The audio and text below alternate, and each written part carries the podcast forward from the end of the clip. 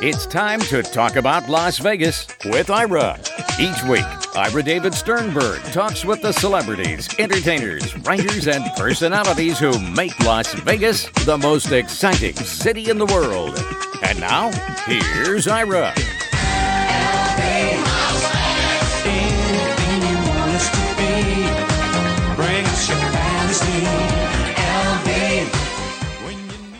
Las Vegas has become the home of two major sports teams, and my guest is the perfect person to talk about their impact on Las Vegas and what it means for the present and the future. He's Alan Snell, whose popular website, lvsportsbiz.com, reports the business side of Las Vegas's expanding sports industry.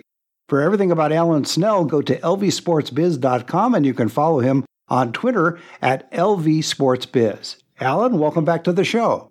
Great to be here, Ira. So the Raiders now are going to allow only vaccinated fans to come in and see a show. Any effect on their business, you think, because of this decision, which makes sense from a public health standpoint, but do you think it'll have any effect on their business?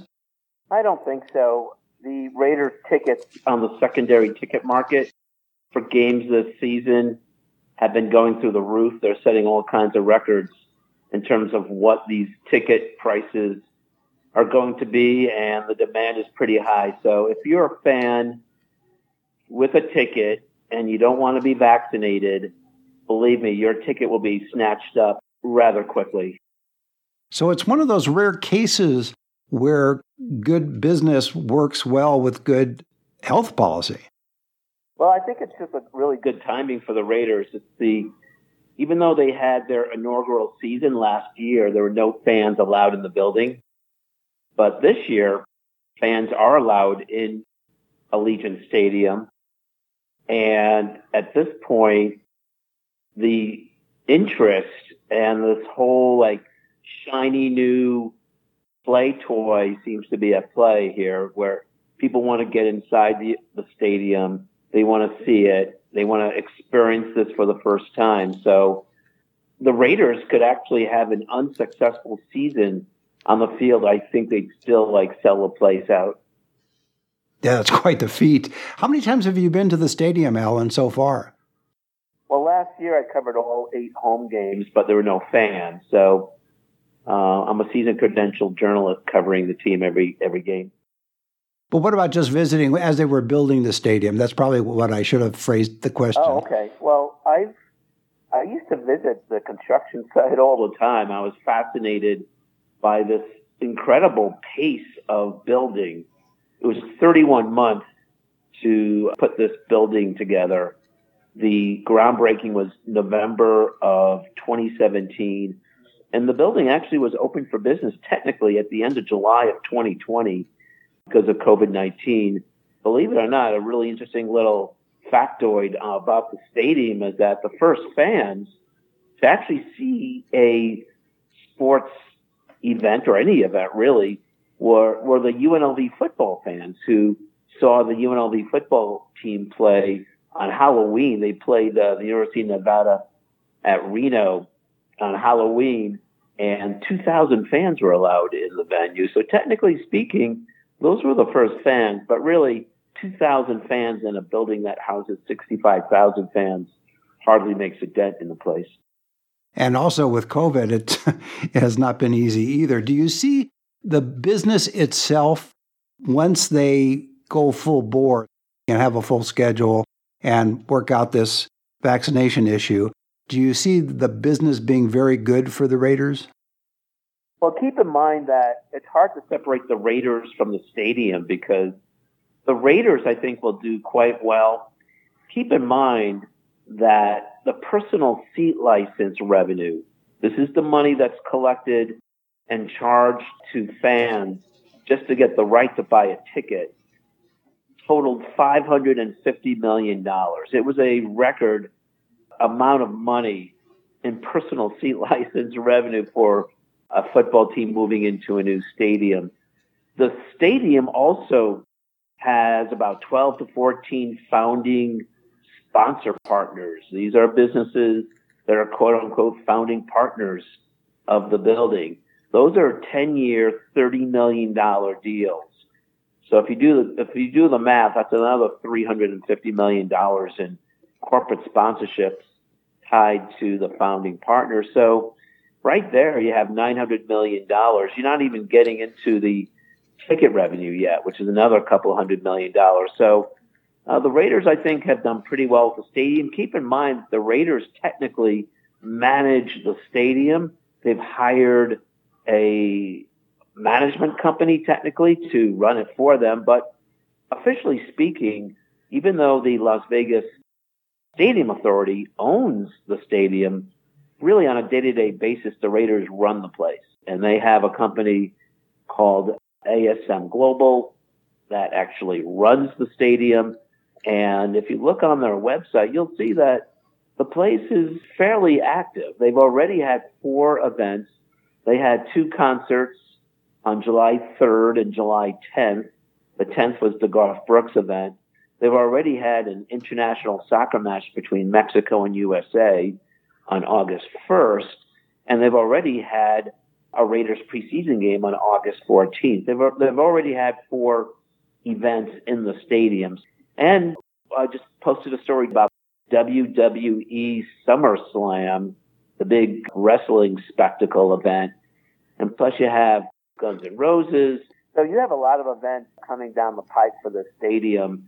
Also keep in mind that the Mexico versus USA soccer game was kind of a fascinating game. I mean, obviously the game itself was a sellout, more than 60,000 people, but in some ways it was kind of a game that showed some clues for the future in terms of a potential Major League Soccer team perhaps being born in Las Vegas and playing in the stadium because that game between Mexico and USA was kind of a little showcase for how soccer could exist at the stadium. So I published a story on that as well. That's something to look up. Yes, and again, it's lvsportsbiz.com. Fascinating read on all elements of professional sports and business and politics. You're at the nexus of it all, and it's not just the Raiders, the Vegas Golden Knights, etc. But talking about the Raiders again, when they were doing the ticket sales or the right to buy a seat, was there a breakdown on how much the demand for those rights to buy a seat came from out of Las Vegas? Well, it's an interesting question and it's kind of a little complicated. I'd say about 60% local, 40% out of town might be a reasonable split. But keep in mind that a lot of local people who bought personal seat licenses and then the tickets did them as investments to resell them on the secondary market. And a lot of those people will be out of town. So that's why, let's say 60% were locals, 40% were out of town. That's not necessarily the split you'll see on game day. It could be 50-50 on game day because, like I said, a high number of people here in Metro Las Vegas bought those Raiders tickets for the sole purpose of reinvesting and reselling them to make a profit. There was another challenge for the Raiders and for the stadium that had to do with parking. Is that ever going to get resolved? Well, that's going to be a work in progress, Ira. That is an ongoing issue that Clark County, Las Vegas Metro Police, and the Raiders will all work together on fine tuning. Uh, there was a lot of publicity. In fact, I wrote a lot of the stories myself regarding a lot of the parking and traffic hassles initially for the Garth Brooks event on July 10th, and also the Mexico versus USA Gold Cup game on August 1st. Now, there was improvements for the Raiders game. The Raiders game that was on August 14th actually had improved logistics. It was also the first game that the RTC game express bus was implemented. And there were 3,250 round trips. So you're talking about if uh, there were about 50,000 people in the building and 3,250 in terms of round trips, you're talking about about six and a half percent of all the fans for that game came via bus. So that also lined the load. They have readjusted in uh, places where people can pick up the Uber and Lyft rides, and they have also tried to communicate to people to please come early, pick your route, make sure you know where you're going to park. And things have improved from the Saturday game where The Raiders played Seattle from the first events back in you know, July. So there, things have improved. There was also some changes at the top with the Raiders. Is that common for football teams that come into a new market, or is that just the nature of the business? Well, uh, I wrote extensively about the president of the team, Marc Badain. At this point, we have to call him the past president or former president. Marc Badain stepping down on July 19th. It was a shocker, to say the least. Caught most people off guard. Even the workers themselves were really blindsided by Marc Badain resigning. It came out of the blue. Marc Badain worked for the Raiders for 30 years. He started as an intern, worked himself up, running the financial side of things, and then became president about five years ago to oversee the Raiders' move from Oakland to Las Vegas and also basically head up the effort in terms of finding a new stadium for the Raiders. He was the point man for the franchise in terms of the NFL team's move to the Las Vegas market. And he resigned about a month before the ribbon cutting to a project that he worked tirelessly for. So I wrote a very long story about how mysterious and how strange and how odd the timing was for a team president to step down a week before the ribbon cutting of a project that he worked so hard to attain. Uh, the new interim president is Dan Ventrelle. Dan has been with the Raiders for 17 years.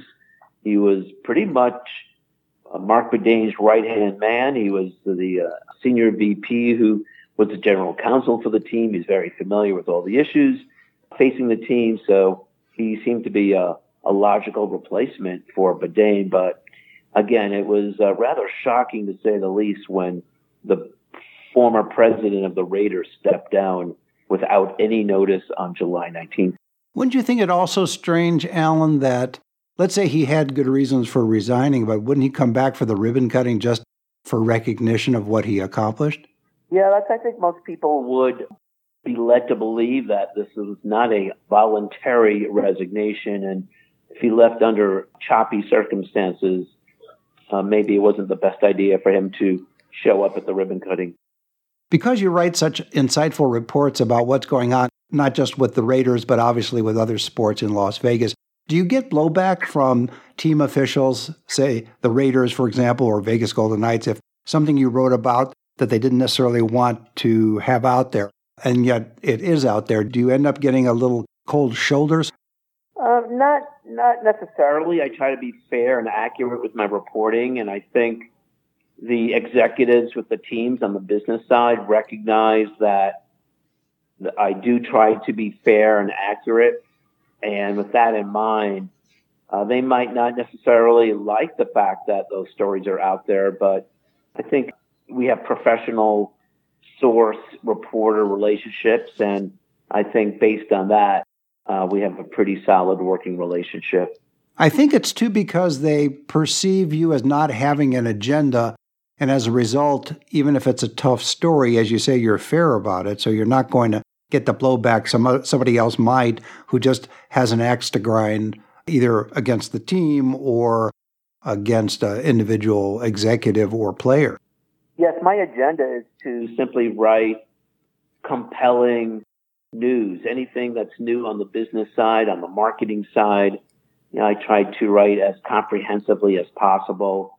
I, I have a lot of experience in this area since I've covered the business of sports in the Tampa Bay and South Florida and Denver and Seattle markets before Las Vegas. So I think the folks there at both the major league teams here in Las Vegas recognize that my intention really is to write aggressive, breaking news, comprehensive news, sometimes with a dose of analysis involved. But like you said, there's no agenda at play. I'm just trying to write the most compelling information possible. And it's a unique aspect of what you do because not everybody can do that for an independent reporter. And so you're not working for a newspaper as you did in the past, you're working for yourself. And so you you could take a position, you could take an opinion about something, but in fact, you're you're trying to play it down the middle as far as being fair to a team or to a player or to an executive. I think as a journalist, even though I'm not technically working for a daily newspaper, I still take the same ethics and approach that I had as a journalist. Keep in mind, I came up through the City Hall business reporting uh, pipeline. I wasn't a sports writer, so I'm taking the same City Hall business writing approach and applying those standards to an area in sports where I think the business folks at these teams appreciate the fact that I don't have an opinion at play. I'm coming really from just the facts approach that I learned as a journalist working for Metro newspapers on city side, Metro side, business department. And even though you're online, it's not a blog per se. It is. No, I, it's, uh, I like to uh, stop people in their tracks right there. I, right. It's a legitimate news site. My approach is breaking news. Also, I take pride in our enterprise and comprehensive stories. And occasionally, based on the fact that I do have a lot of institutional knowledge on the topic of stadiums and sports marketing, sometimes I will do a quote unquote an, an analysis piece just to put breaking news into some kind of context. Right. And that's why it's not a blog. It, it is a news site and it's online and people can go again 24 7, unlike in the past where you couldn't always get news when you wanted to on, on that particular subject. You know, we've been talking about the Raiders, but there's another team in Las Vegas, the Vegas Golden Knights, and they've had an interesting year. Do you think, again, from the business standpoint, with Fleury being traded, will that have an impact on their sales of tickets? I don't think so. He, uh, Andre Fleury was an immensely popular player. In fact, it's funny you mention him, Ira, because I was just at T-Mobile Arena yesterday. I floated inside the, the team store that's built inside the arena, and there they were, the number 29 jersey still hanging there, and I'm sure they'll eventually be sold out. But keep in mind that the Vegas Golden Knights are very, they have a very different emotional relationship to this market than the Raiders. The Raiders are a long established national, if not international brand that is part of the National Football League. The Vegas Golden Knights have a very emotional connection to this market that I think transcends even ticket sales. And I think that's why they do so well with merchandise sales and all kinds of business deals with corporate partnerships and such people have a very emotional tie and connection to this Vegas Golden Knights franchise. They were not moved from a different market. They were born organically here in Las Vegas. And also, let's we'll never forget this. You know, their first game at home in the regular season uh, was only nine days after the October 1st massacre on the Strip in 2017. So the, the, the team and its miracle march to the National Hockey League Stanley Cup Finals will always be intertwined with the emotional healing of this market. And because of that emotional connection, I think the Vegas Golden Knights will always do well financially. As long as their wins and losses are, you know, doing pretty well, uh, you're going to see sellouts day in, you know, game in, game out at T-Mobile Arena. I was thinking, though, Alan, from the point of view that Fleury was the face of the team, and there was that emotional connection with him as well as the team, as you mentioned. So he has that emotional tie as well. And it just, it was almost, the team had done all kinds of interesting things, including they got rid of the original coach. But to get rid of Fleury or to trade Fleury right at that moment, it just seemed to be a wake up call to the fans who always thought of the team sentimentally, but yet here is a cold business decision made to trade somebody that had the heart of the, uh, the community. Well, keep in mind, Ira, that I don't think the Golden Knights wanted to necessarily trade Fleury just for the sake of trading, but they had to dump his salary. keep in mind that there's a hard cap in the National Hockey League of $81.5 million, and there's a lot of chess pieces being moved. And at the end of the day, the Golden Knights could not afford to have $8 million tied up with Fleury, another $5 million tied up with Robin Lehner, and also fill in some of the gaps that had to be filled in the rest of the lineup. So at the end of the day, it was pretty much a cap space decision to dump Fleury's salary. And technically speaking, they, they traded for a player who was pretty much a minor league player, a defenseman, I believe. But the player will actually stay back in Chicago and play for their minor league team. So technically, they didn't even get a warm body in return. It was basically a salary dump, plain and simple. Yes, and that happens all the time in sports. I guess my point was I don't think Las Vegans were necessarily ready for that yet, given their emotional connection yeah, to the team. Some, I mean, some were, some weren't. I mean, some of the people who know the financial realities of a hard salary cap understand it's part of the uh, business. But like you said, there's also fans who don't really care to, to even think about salary caps and all they know is that they love Fleury and his kind of goofy sense of humor.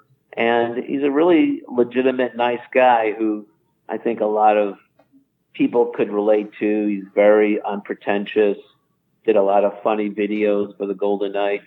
You know, people might be uh, familiar with the uh, business deal where the uh, Krispy Kreme donut company gives away a dozen free donuts when there's a shutout and there was one video where Marc Andre Fleury, after a shutout, uh, after a shutout, actually showed up at a drive-through at a Krispy Kreme looking to get his 12 free donuts himself. So that was,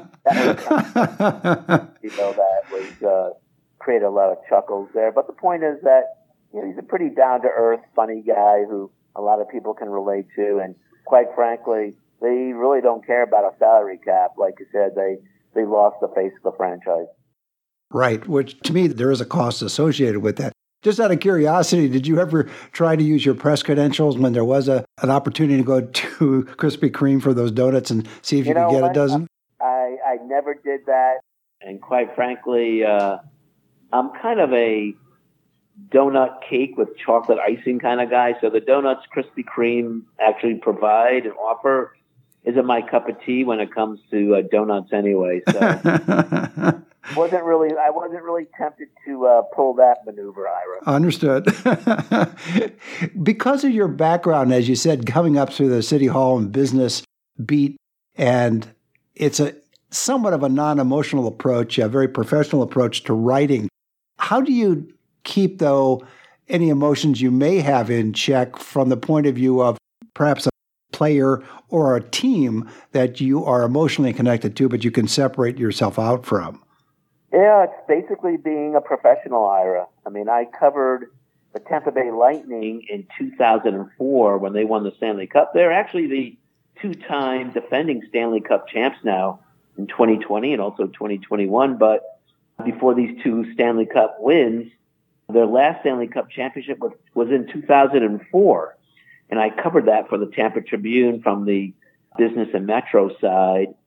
And I remember standing literally next to the president of the team of the Tampa Bay Lightning when the second winded down and they won game seven against the Calgary Flames three to two. And you know what? All he did was grab me and hug me because I was the person next to him. And usually, you know, a reporter shouldn't be hugging the president of the team, but you know, as a human being, you do something, but also I think uh, the president of the team also knew that uh, I was responsible enough to write a professional story. Obviously, it was a fun story. The the Lightning won the cup, but um, obviously, you know, reporters are human too. We have feelings, but you know, if you're a veteran and if you're and if you have ethics, you know where the line is, and you separate the emotions from the professional job of reporting a story accurately and fairly. And I would be remiss if I didn't mention your true passion, which is bicycles. Yeah, I, I just want to throw in my book during the pandemic. I did write Bicycle Man, Life of Journeys. It's a compilation of my bicycle adventures over 30 years. In fact, today, I just sold the book to a woman who I met here in Summerlin. And I got to tell you, it's been really one of the really interesting and fun and very rewarding, satisfying tasks I've done during the pandemic. I wrote this book and published the book and now marketing the book during the pandemic. I like to call this the pan, hashtag pandemic born book. And I really, I self-published the book. I enjoy selling the book personally to people. And if someone just wants to buy a book, sells for 20 bucks. And you can just email me at asnell at lvsportsbiz.com. That's a great way to do it. You talk about retail marketing. I have this picture of, of you in my mind of riding your bike with saddlebags full of books, and just as you encounter people, you're just selling them to this person and yeah, that person. Um, I enjoy talking to people about the book. I like the fact that people who read, I think, are the most interesting people because they're looking to suck in as much experiences as they can that they might not be able to witness firsthand. And it's kind of funny. Everyone talks about computer skills and technical skills. I think one of the most important skills you can teach anyone is just the love of reading. The love of reading, indeed. That's something that people tend to forget because it, it takes concentration, and yet you can learn from it, you can enjoy it emotionally, and yeah, love of reading. Everything is just so social media oriented and video oriented and soundbite oriented and snarky oriented. I came out with this book and I got to say it, it, it's been really rewarding getting the feedback. I've had readers tell me that they've just said the book is a gem. They keep it next to their nightstand. They read a chapter a night. And I even had a friend who said that it's just the right book for the right time since it is a very stressful time. The book is really a compilation of everyday stories about people who ride bikes to all kinds of places and also some of my long distance cross country bike trips as well. There's a lot of on the road funny stories about biking across the country. So I really strongly urge people to buy the book and just email me and we can, uh, if, if you're in the Las Vegas area, I actually will deliver the book to you. And if you're not, I'll just simply mail it to you. Oh, that's great, great service. And it's a great way to end it. My guest has been Alan Snell, whose popular website, lvsportsbiz.com, reports the business side of Las Vegas's expanding sports industry. For everything about Alan Snell, go to lvsportsbiz.com and you can follow him on Twitter at lvsportsbiz. Alan, thanks again for being on the show. Ira, it's a pleasure to talk with you, and I, I love your program. It gives such a nice kind of fleshy feel for the entire Las Vegas market. I mean, there's a lot of meat in a lot of your interviews, and I really appreciate it. Well, thanks for the compliment. I appreciate that, and see you next time. You've been listening to Talk About Las Vegas with Ira. Each week, Ira David Sternberg talks with the celebrities, entertainers, writers, and personalities who make Las Vegas the most exciting city in the world.